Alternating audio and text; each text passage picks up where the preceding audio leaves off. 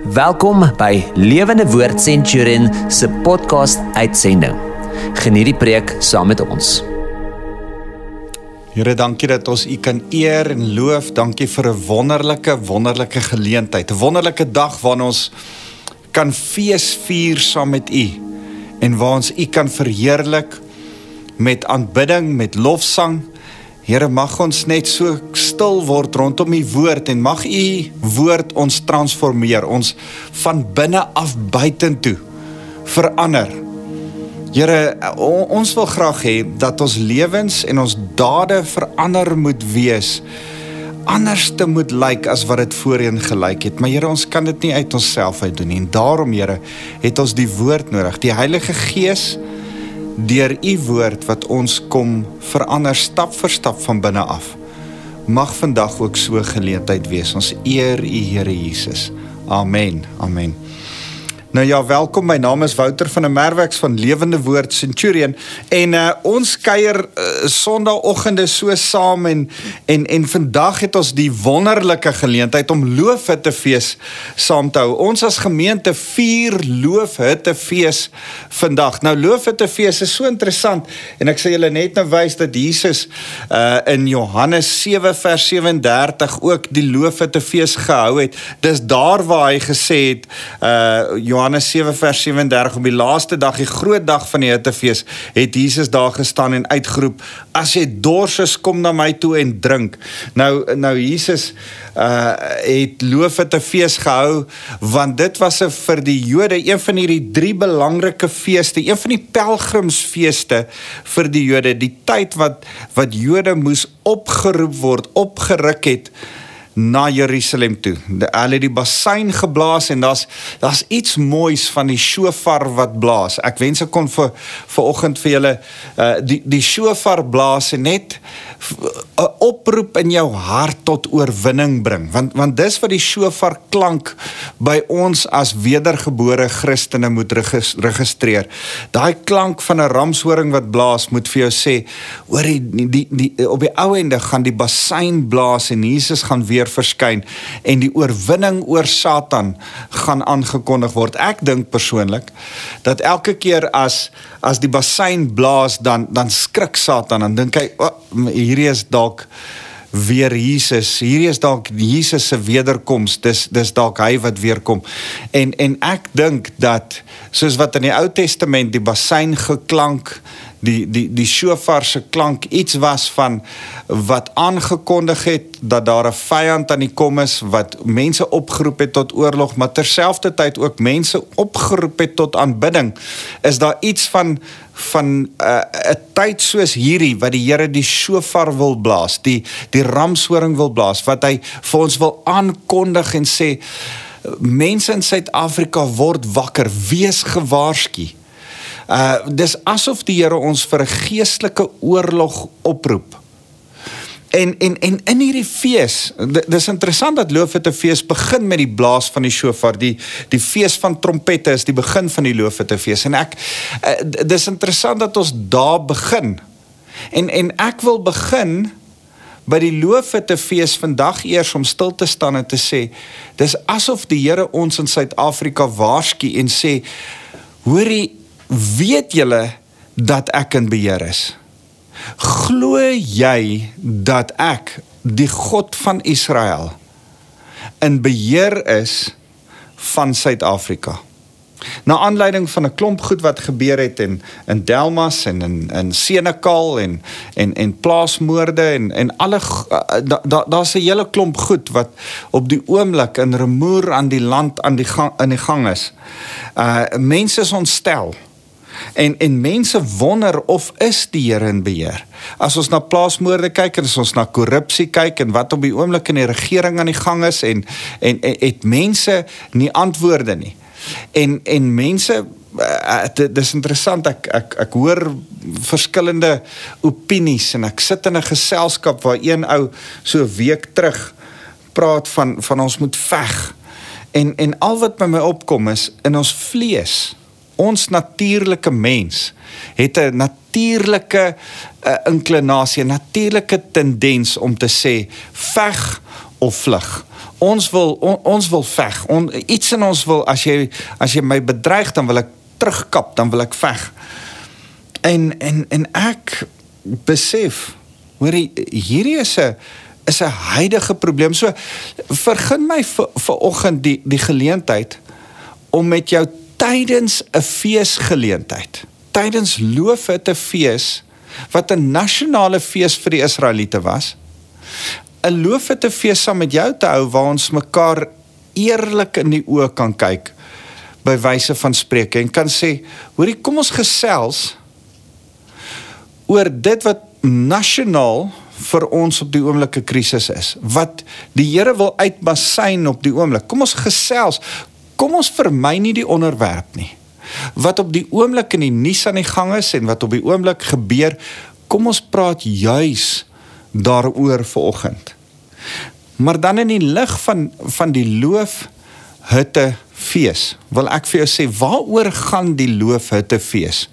Die loofhutte fees gaan oor dat die die herinnering in in uh, mense in herinnering geroep moes word in Israel. En tot vandag toe vier die Israeliete in Israel loofhutte fees en ons as Christene uh, uh, moet dit eintlik ook vier. Ek is vas oortuig dat ons dit moet vier uit Sagaria 14 en ander skrifte dat Jesus die loofhutte fees gevier het. As jy 2 Korintiërs hoofstuk 5 gaan lees, besef jy Paulus praat eintlik oor die loofhutte fees. Uh, uh, sy hele gedeelte gaan oor die loofhutte fees. Gaan gaan lees gerus 2 Korintiërs hoofstuk 5 uitstekende vers en al die loofhutte fees elemente is daarin.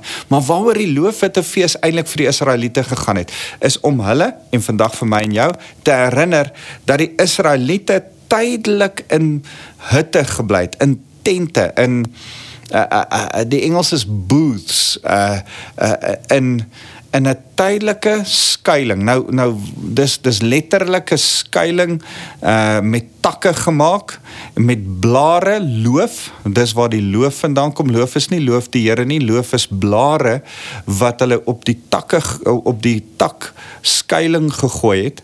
En en die blare moes uitmekaar uit wees sodat jy en die kinders nog steeds die sterre deur die loof, deur die blare kan sien. Hoekom? Want hulle moes sien dat hulle tydelik op aarde is, maar in die ewige na die sterre kyk, na die ewige sterre van die Here kyk. En en daar's iets van o ja, ons is net in 'n tydelike tentwoning. Die permanente is God se woning. Want dit het die Israeliete herinner dat hulle uh, tydelik in tente gebly het in die woestyntyd vir 40 jaar lank voordat die Here hulle hierdie hierdie wonderlike beloofde land Kanaan gegee het wat ons vandag Israel noem. Het hy nie net vir hulle gegee tydelik nie, hy het dit vir hulle gegee ewig. So vir my en jou beteken dit dat in hierdie loofe te fees in 2020 in Suid-Afrika het ons nodig om te weet ek en jy is tydelik hier op aarde. Ons is tydelik in Suid-Afrika. Jy is tydelik in die liggaam waarin jy is. Dis nie 'n permanente woning nie, dis nie 'n permanente land waarin jy bly nie. Al dink jy dat die land waarin jy woon is jou permanente woning. Nee nee nee, eintlik is ek en jy burgers van 'n ander koninkryk. Ons behoort aan Jesus Christus. Daarom behoort ons aan 'n ander koninkryk. Ons is eintlik ambassadeurs sê 2 Korintiërs 5 vers 20, ambassadeurs van Christus. Ons behoort eintlik aan hom. Ons verteenwoordig sy koninkryk hier in 'n vreemde wêreld. ont, onthou wat hy skrif sê uh, wat sê uh, ons is in hierdie wêreld maar nie van hierdie wêreld nie.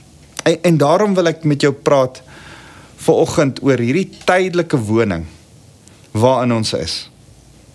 En by jou kom stil staan en sê ten spyte van die feit dat ons in 'n tydelike woning is, wil ek jou tog daaraan herinner en en dis die fees van Loofhutte fees dat Jesus gesê het dat in Loofhutte fees was daar drie elemente wat altyd gevier was daar's daar's drie groot elemente, maar maar die twee grootes is is is die lig dat die mense gevier het dat ten spyte van die feit dat hulle tydelik in tentwonings was, het die Here hulle vooruit gegaan met sy Shekinah heerlikheid, sy lig, sy vier kolom in die nag wat geskyn het en vir hulle hitte gebied het, maar hulle ook vooruit gelei as hy vier kolom begin beweeg het, hulle saam beweeg. Dit was 'n wolkkolom in die dag, vier kolom in snags. Dit het vir hulle lig gegee. Dit het so gewerk dat geen Israeliete 'n 'n vuurtjie voor sy tent nodig gehad het nie, want hy het eintlik hitte van bo af gekry.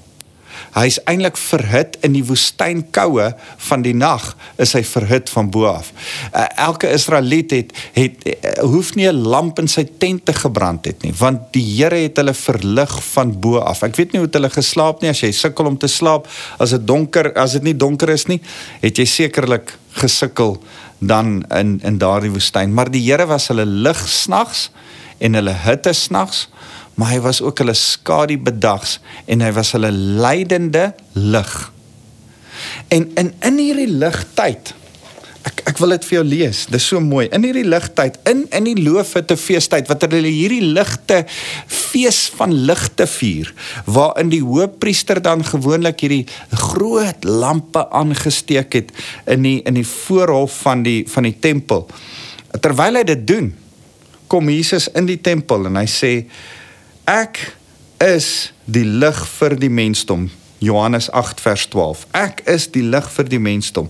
Wie my aanhou volg, sal nooit in die duisternis leef nie, maar die lig hê wat lewe gee. Hy is die lewende lewengewende lig. Nou nou as jy mooi dink aan die son, niks kan leef op aarde sonder die lig van die son, nie sonder die hitte van die son nie. En en eintlik is ons Jesus Christus is ons son. Hy is ons lig. Hy is ons bron van lewe.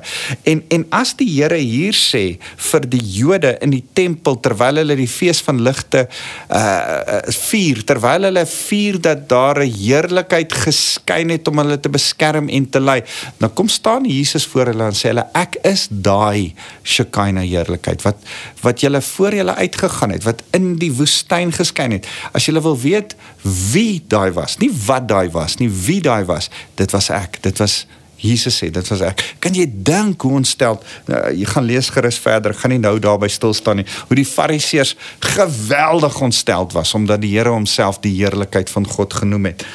En en en en gesê hy is die lig van die lewe. Maar maar hy gaan ook verder. Hy sê Uh, net voor dit by die loofete fees wat ek net nou vir julle gelees het Johannes 7 vers 37 ek is die die die water. Hy sê as jy dors het, kom dan na my toe en drink. Die een wie in my glo soos die skrif sê, riviere van lewende water sal uit sy binneste vloei. Jesus noem homself die lewende water. Hy is die lewende lig.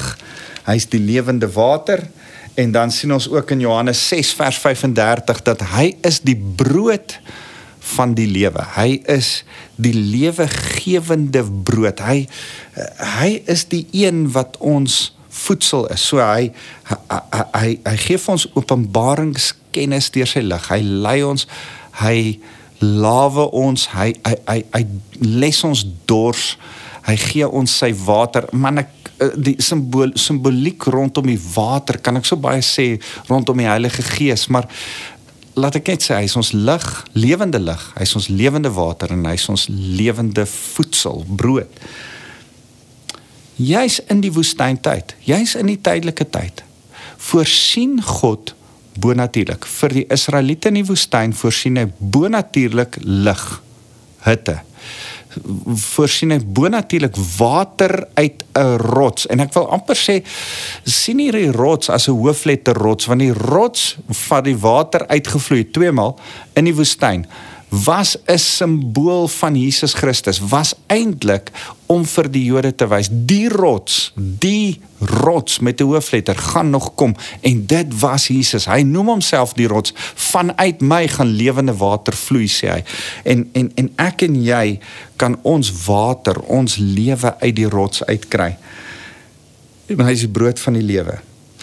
Hy, hy, voorsien vir hulle manna uit die hemel bonatuurlik in hulle woestyntyd, in hulle tydelike tentwonings. Ek en jy moet weet dat die Here vir ons voorsien Al is ons nou in 'n tydelike tentwoning, beskerm hy ons bonatuurlik met sy lig. Voorsien hy vir ons water. Hy onderhou ons. Hy gee hy voed ons met sy brood, met sy sy woord is sy brood ook waarmee hy ons geestelik voed. So ek ek wil by jou vasmaak dat die Here vir ons in ons tydelike woning hier waar ons nou op aarde bly, bonatuurlik beskerm, voorsien en voed. Fisies en geestelik. En en ek wil hê jy moet daai prentjie sien van lig, water, brood. Lig fisies en geestelik. Water fisies en geestelik. Brood fisies en geestelik, soos wat die Israeliete dit gehad het, so het ons dit en daarom vier ons saam loof te fees. Daarom moet ons stil staan en terugkyk. 'n 'n feestyd vir die Israeliete was 'n terugkyktyd om terug te kyk en te sê, "O ja, die Here was vir ons goed." Hy is vir ons goed en hy sal vir ons goed wees. Dis wat ek vandag saam met jou wil kom doen. In 2020 in Suid-Afrika wil ek saam met jou terugkyk en sê, was die Here vir ons goed? Ja, waarlik, hy was. Is hy vir ons goed? Ja, waarlik, hy is sal hy vir ons goed wees. Ja, hy sal vir ons goed wees. En en ons moet vandag vir mekaar sê ons het Jesus Christus nodig. In Suid-Afrika het ons die Here nodig. Hy is ons alles. Ons kan nie toelaat dat ons op ons eie kragte of ons eie planne staat maak nie. Ek ek hoor mense sê ons moet skiet. Ons moet veg. Ons moet onsself verdedig. Ons moet onsself regverdig. Ons moet onsself help. Ek ek hoor die uitroep van ons sal self. Ek, ek man wonderlik. Dis wonderlik wat mense doen en en en wonderlike goed. Ek ek is egter so klein bietjie skrikkerig as 'n wedergebore Christen dat dat ons self filosofie 'n 'n 'n eie geregtigheid, 'n eie redding begin inbring. Ek kan myself nie red nie. Jesus Christus alleen kan my red. Ons ons kan nie probeer sê ons sal self met so trots dat ons die Here een kan skuif nie. Hoor mooi, ek is ek ek as daar iets is onder die Afrikaner wat ek respekteer onder 'n volk en 'n nasie wat kan sê hoor jy ons ons kan sekere goed doen. Ons ons is die Here het ons toegerus. Dan moet ons nie een oomblik dink is ons wat so oulik is nie. Dis die lig van die lewe wat in ons skyn om deur ons te kan skyn ek en jy is niks on, ons ons ons ons het nie ons eie water nie Dis die water van die lewe wat lewende water in ons laat opborrel. Ek en jy het geen brood wat ons vir mense kan voed en kan gee nie. Ons dink ons is die voedselmandjie. Ons kan vir ander mense kos gee, maar ek en jy het nie eers ons eie kos nie. Ons kry ons kos van die ewige een, van die brood van die lewe, van die een by wie ons moet eet. En as ons dit nie sien nie, ouens, dan mis ons dit. Ons moet vandag sien dat die Here alleen in op 'n bonatuurlike manier ons kan en gaan help in Suid-Afrika. Dit is nodig dat ons terugkyk. Ek ek eh, terwyl ek voorberei en en en bid vir elkeen van julle, is ek besig en en en en en stoei met hierdie woord want ek wil nie vir jou 'n gemaklike woord bring nie. Ek ek besef wat ek vandag vir jou sê is nie gemaklik nie. Maar dis die waarheid en is nodig dat jy en ek dit hoor.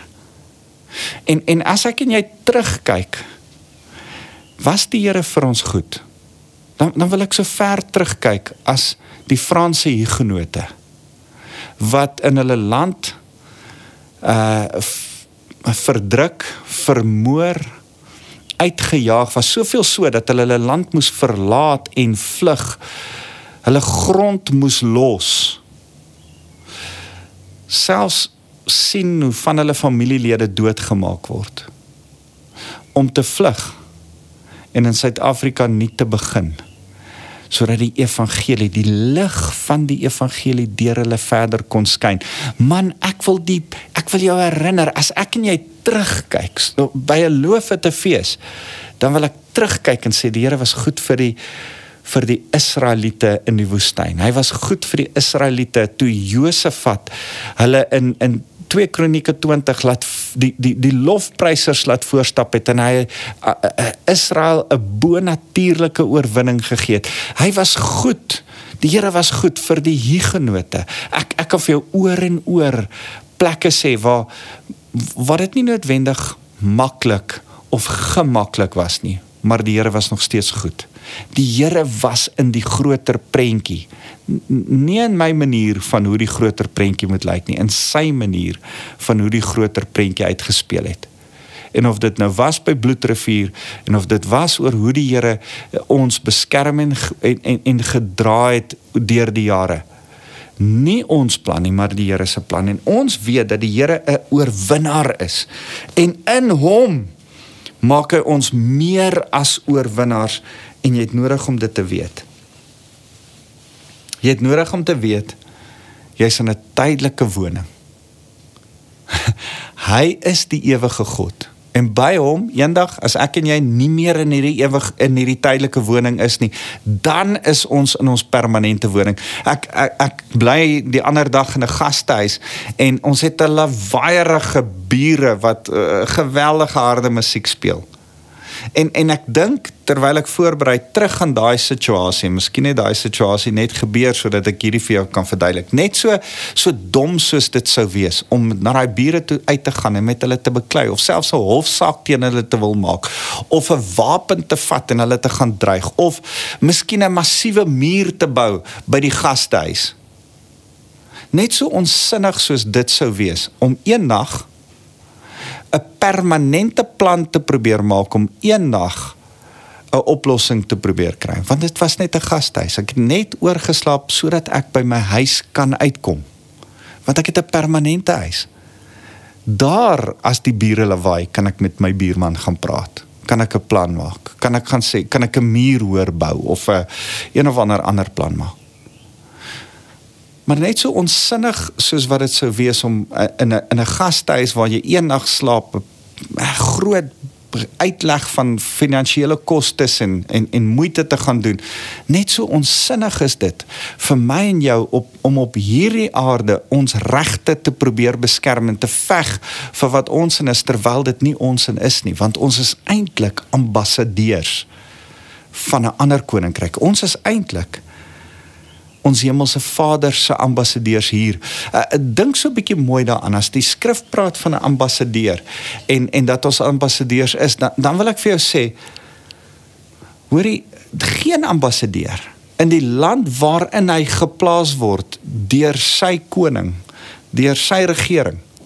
Geen ambassadeur gaan in daardie land as daar oorlog uitbreek en dan gaan hy en en en en gaan skryf hom in vir daardie oorlog om te gaan veg namens die land waarin hy geplaas is nie. Want dit is nie sy land nie. Al bly hy daar al is hy in daai land is hy nie van daai land nie.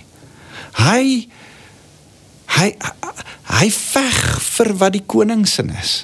Vir sy tuisland vir sy land waar hy eintlik hoort. Ek en jy kan nie veg vir Suid-Afrika en vir 'n stuk grond en vir waar ons hier is nie. Hoor mooi, ek en jy behoort aan 'n hemelse koninkryk.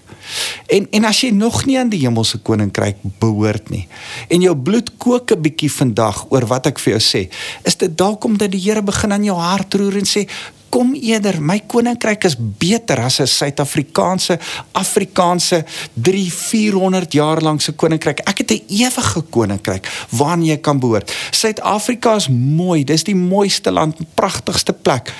M maar die grond hier is nie die belangrikste nie. Die hemelse erfenis is 10 maal 100 maal 1000 maal belangriker as dit wat jy hier in Suid-Afrika het.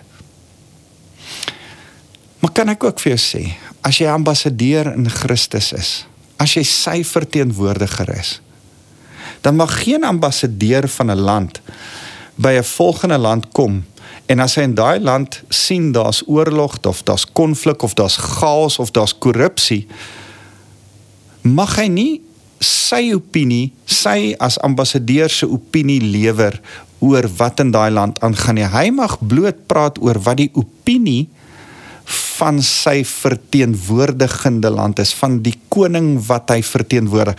Hy moet sy koning se stem wees in daardie land. Ek en jy Ek en jy is nie geregtig op ons opinie oor Suid-Afrika en oor die regering en oor alles wat in hierdie land gebeur nie. Ons is geregtig alleen op die koning koning Jesus se opinie. Daarom moet ons sy wil soek, daarom moet ons by hom hoor. Moet reg en geregtigheid geskied, verseker. Moet ons ons monde oopmaak teenoor ongeregtigheid, verseker. Moet ons staan vir wat reg is, verseker.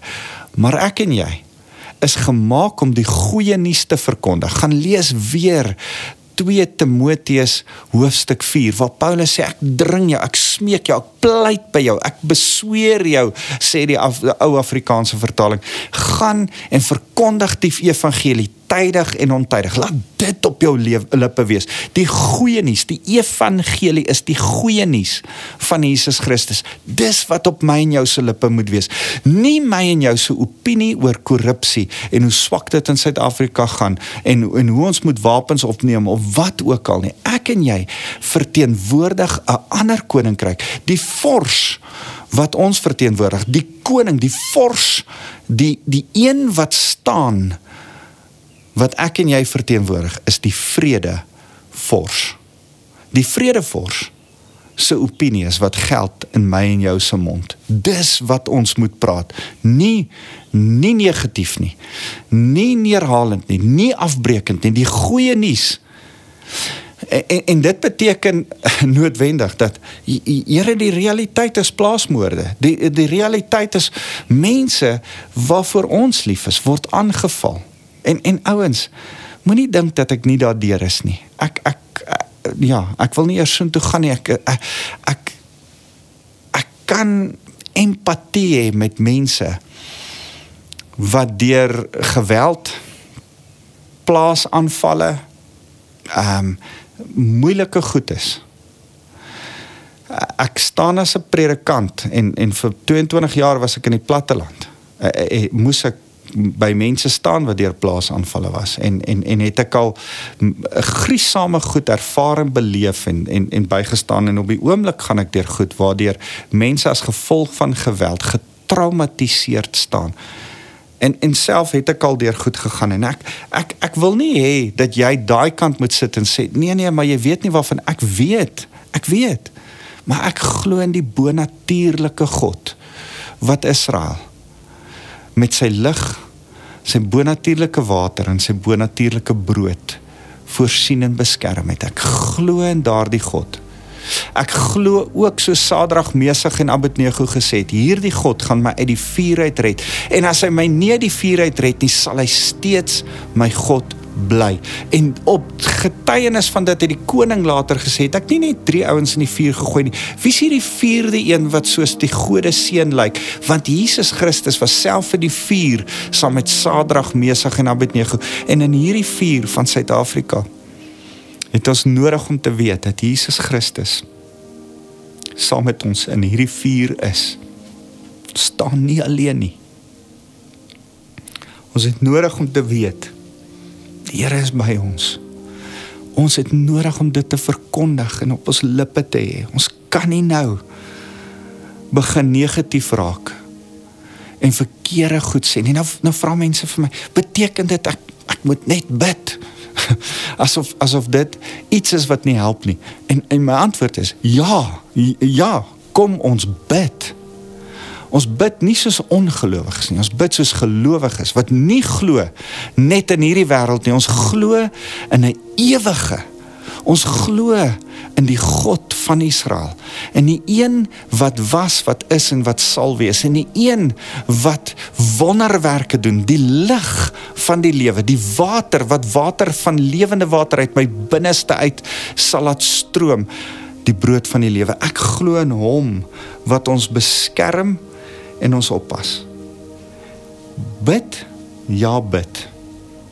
Dis wat ek en jy moet doen. Maar bid met geloof.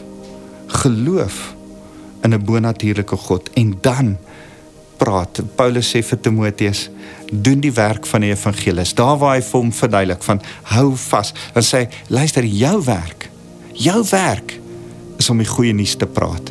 Die die Here sê in 2 Korintiërs 5 vers 18, my en jou se roeping, ons bediening is 'n bediening van verzoening. Ons is nie bedien om te veg nie. On, ons ons dis nie waarvoor die Here gemaak nie. In elk geval is die geveg sê Paulus nie teen vlees en bloed nie. Dis teen die bose magte. Hier's 'n bose geveg wat ek en jy nie met gewere gaan wen nie. Ek en jy gaan dit saam met die Here, die bonatuurlike God van Israel wen. Die vredevors moet deurgebid word vir 'n bonatuurlike oplossing. Ouens, die oplossing vir Suid-Afrika is nie wapens nie. Dis nie 'n politieke stryd nie. Dis Jesus Christus alleen en ek wil jou weer vandag daarin kom vasmaak en kom sê jy het nodig om te hoor dat Jesus die antwoord is. So sal jy saam met my bid. Sal jy saam met my bid in geloof? Ek ek ek besef so dat hierdie woord wat ek bring 'n 'n vurk in die pad vir my en jou veroorsaak. Ek en jy moet kies. Is ons Christene of is ons Afrikaners? En en en ek wil vir jou sê, ons kom by 'n skeidingspunt in ons in ons in ons bestaan in Suid-Afrika waar jy nie kan sê ja ja, maar ek's 'n Afrikaanse Christen of ek's 'n Christen Afrikaner. Nee nee nee, nee, nee, stop. Stop, stop, stop. Ek ek wil alles skei. Is jy Christen eerste? Christus volgeling eerste jou afrikanerskap wees trots daarop. Wees 'n Afrikaner. Maar dis nie jou prioriteit nie. Dis nie jou jou jou jou jou identiteit nie. Jou identiteit lê in Christus. En ek wil jou daaraan weer vasmaak en sê mag ons hom aanbid bo enige ander ding. Mag niks tussen jou en hom staan nie want enige ding wat tussen jou en hom staan word 'n afgod. Mag ek jou weer herinner dat die Here gesê het dat ons ons kruis moet opneem en hom volg. Dit beteken hy hy het dit oor en oor gesê dat ons ons lewe moet aflê vir hom. Dat ons as hy gesterf het vir ons, dat ons moet bereid wees om te sterf vir hom. Nie 'n maklike evangelie nie. Wat ek vandag vir jou sê is nie maklike goed nie. Dis goed wat ek terdee besef. Mense kan sê as dit die geval is, volg ek nie meer vir Christus nie. En dis 'n besluit wat jy moet maak. Miskien Miskien kom jy by die punt waar jy sê wat jy sê maak vir my die eerste keer sin. Ek besef wat dit vat. Dit vat guts om die Here te volg. Ek wil afsluit met hierdie skrif want ons het nodig om hierdie skrif te hoor voordat ek saam met jou bid. Ek lees uit Romeine 8 vers 35. Kan enige iets ons ooit van Christus se liefde skei? Sal dinge soos lyding of benoudheid of vervolging, honger of koue of gevaar of doodsdreiging dit regkry? Selfs die skrif verklaar tog om u ontwil bedreig die dood ons die hele dag. Ons word al en word ons so slagskape beskou. Tog is ons ten spyte van al hierdie dinge besig om 'n klinkende oorwinning te behaal deur Christus wat sy liefde so duidelik aan ons bewys het. Een ding weet ek vas en seker. Niks kan ons ooit van Christus se liefde skei nie. Nie dood of lewe of engele of duiwelse magte nie nie ons vrees vir vandag of ons kommer oor môre nie ook nie boaardse magte ja hoegenaamd niks daarbo of onder in die dieptes of elders in die skepping sal ons ooit kan skei van die liefde wat God in Christus Jesus ons Here vir ons het nie. Ah Here dankie. Dis vir ons so 'n wonderlike be, be, belewenis om te ervaar Here dat u sê niks kan ons skei van u liefde nie. Here nie dood nie, nie die bekommernis wat ons op die oomblik in ons land het nie. Here, mense sit in vrees of dit vir die koronavirus of dit is vir wat op die oomblik in ons land aan die gang is, sit mense met vrees.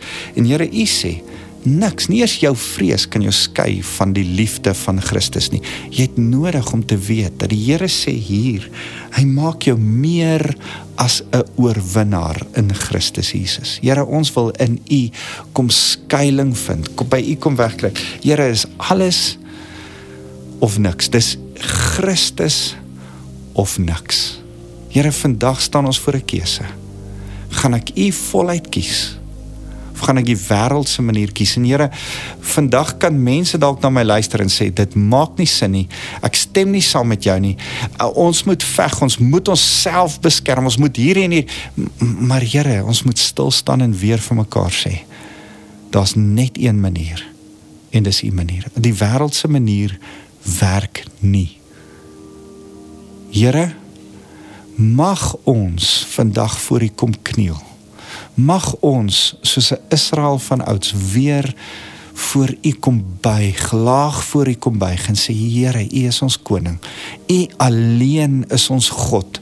Here, U is die God, die Allerhoogste. Ons wil U alleen kom aanbid. Ons het U nodig. Here wees asseblief ons lig ons lewende water. Here wees U asseblief die brood van ons lewe nou, bonatuurlik. Here ons het U bonatuurlik in Suid-Afrika nodig in 'n tyd soos hierdie. Kom bring vrede, o vrede vors. Here dalk het dan is daar mense wat nou sit wat wat sê Here ek het U nodig. My vrees, my kommer my my woede kry die oorhand oor my en Here nou wil ek kom vra dat die liefde van Christus sal ingryp in harte in en dat hulle nou so voor U sal sit en sê ek gee my lewe vir U Here. Here ek gee my lewe vir U. Here dit beteken ek gee my lewe vir U. Dit beteken Here of ek lewe of sterf ek behoort aan U. Here, ek wil elkeen wat nou na my luister, kom seën met die vrede van die vredevors. Mag sy vrede oor ons gedagtes wag hou. En ons vrede gee wat in hierdie omstandighede, te midde van hierdie omstandighede in ons land ons soveel vrede gee dat dit verstand te bowe gaan. Here mag die liefde van God ons Vader in ons harte heers sodat ons mense van liefde sal wees. Here, dankie dat U liefde, God is liefde, dat U liefde in ons vrees en ongeloof en haat en duisternis verdryf.